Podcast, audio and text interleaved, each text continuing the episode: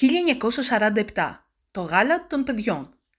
Βρισκόμαστε στον Μάιο του 1947.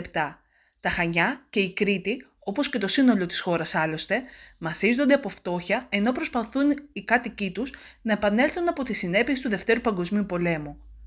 76 χρόνια πριν λοιπόν και στο φύλλο της 10ης Μαΐου 1947 της εφημερίδας Κήριξ διαβάζουμε για τη διανομή γάλακτος σε παιδιά και εγγύους από το τότε Πατριωτικό Ίδρυμα Κοινωνικής Προστασίας και Αντιλήψεως, το ΠΙΚΠΑ δηλαδή.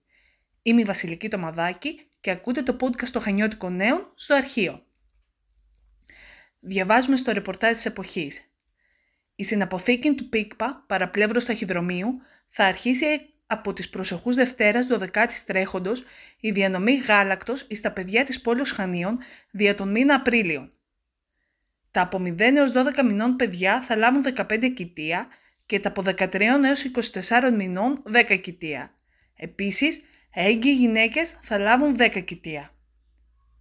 Επειδή κατά την προηγούμενη διανομή γάλακτος εκρατήθησαν προς έλεγχο τα δελτία των από 13 έως 24 μηνών παιδιών, δέον κατά τις ως άνω διανομήν οι προσερχόμενοι προς παραλαβή του γάλακτος να παρουσιάσουν το δελτίο τροφίμων γενικών διανομών του παιδιού.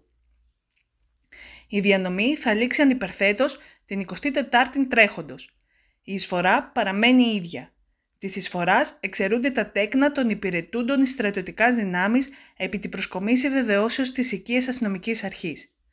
Εκ του γραφείου Πίκπα. Ραντεβού στο επόμενο επεισόδιο.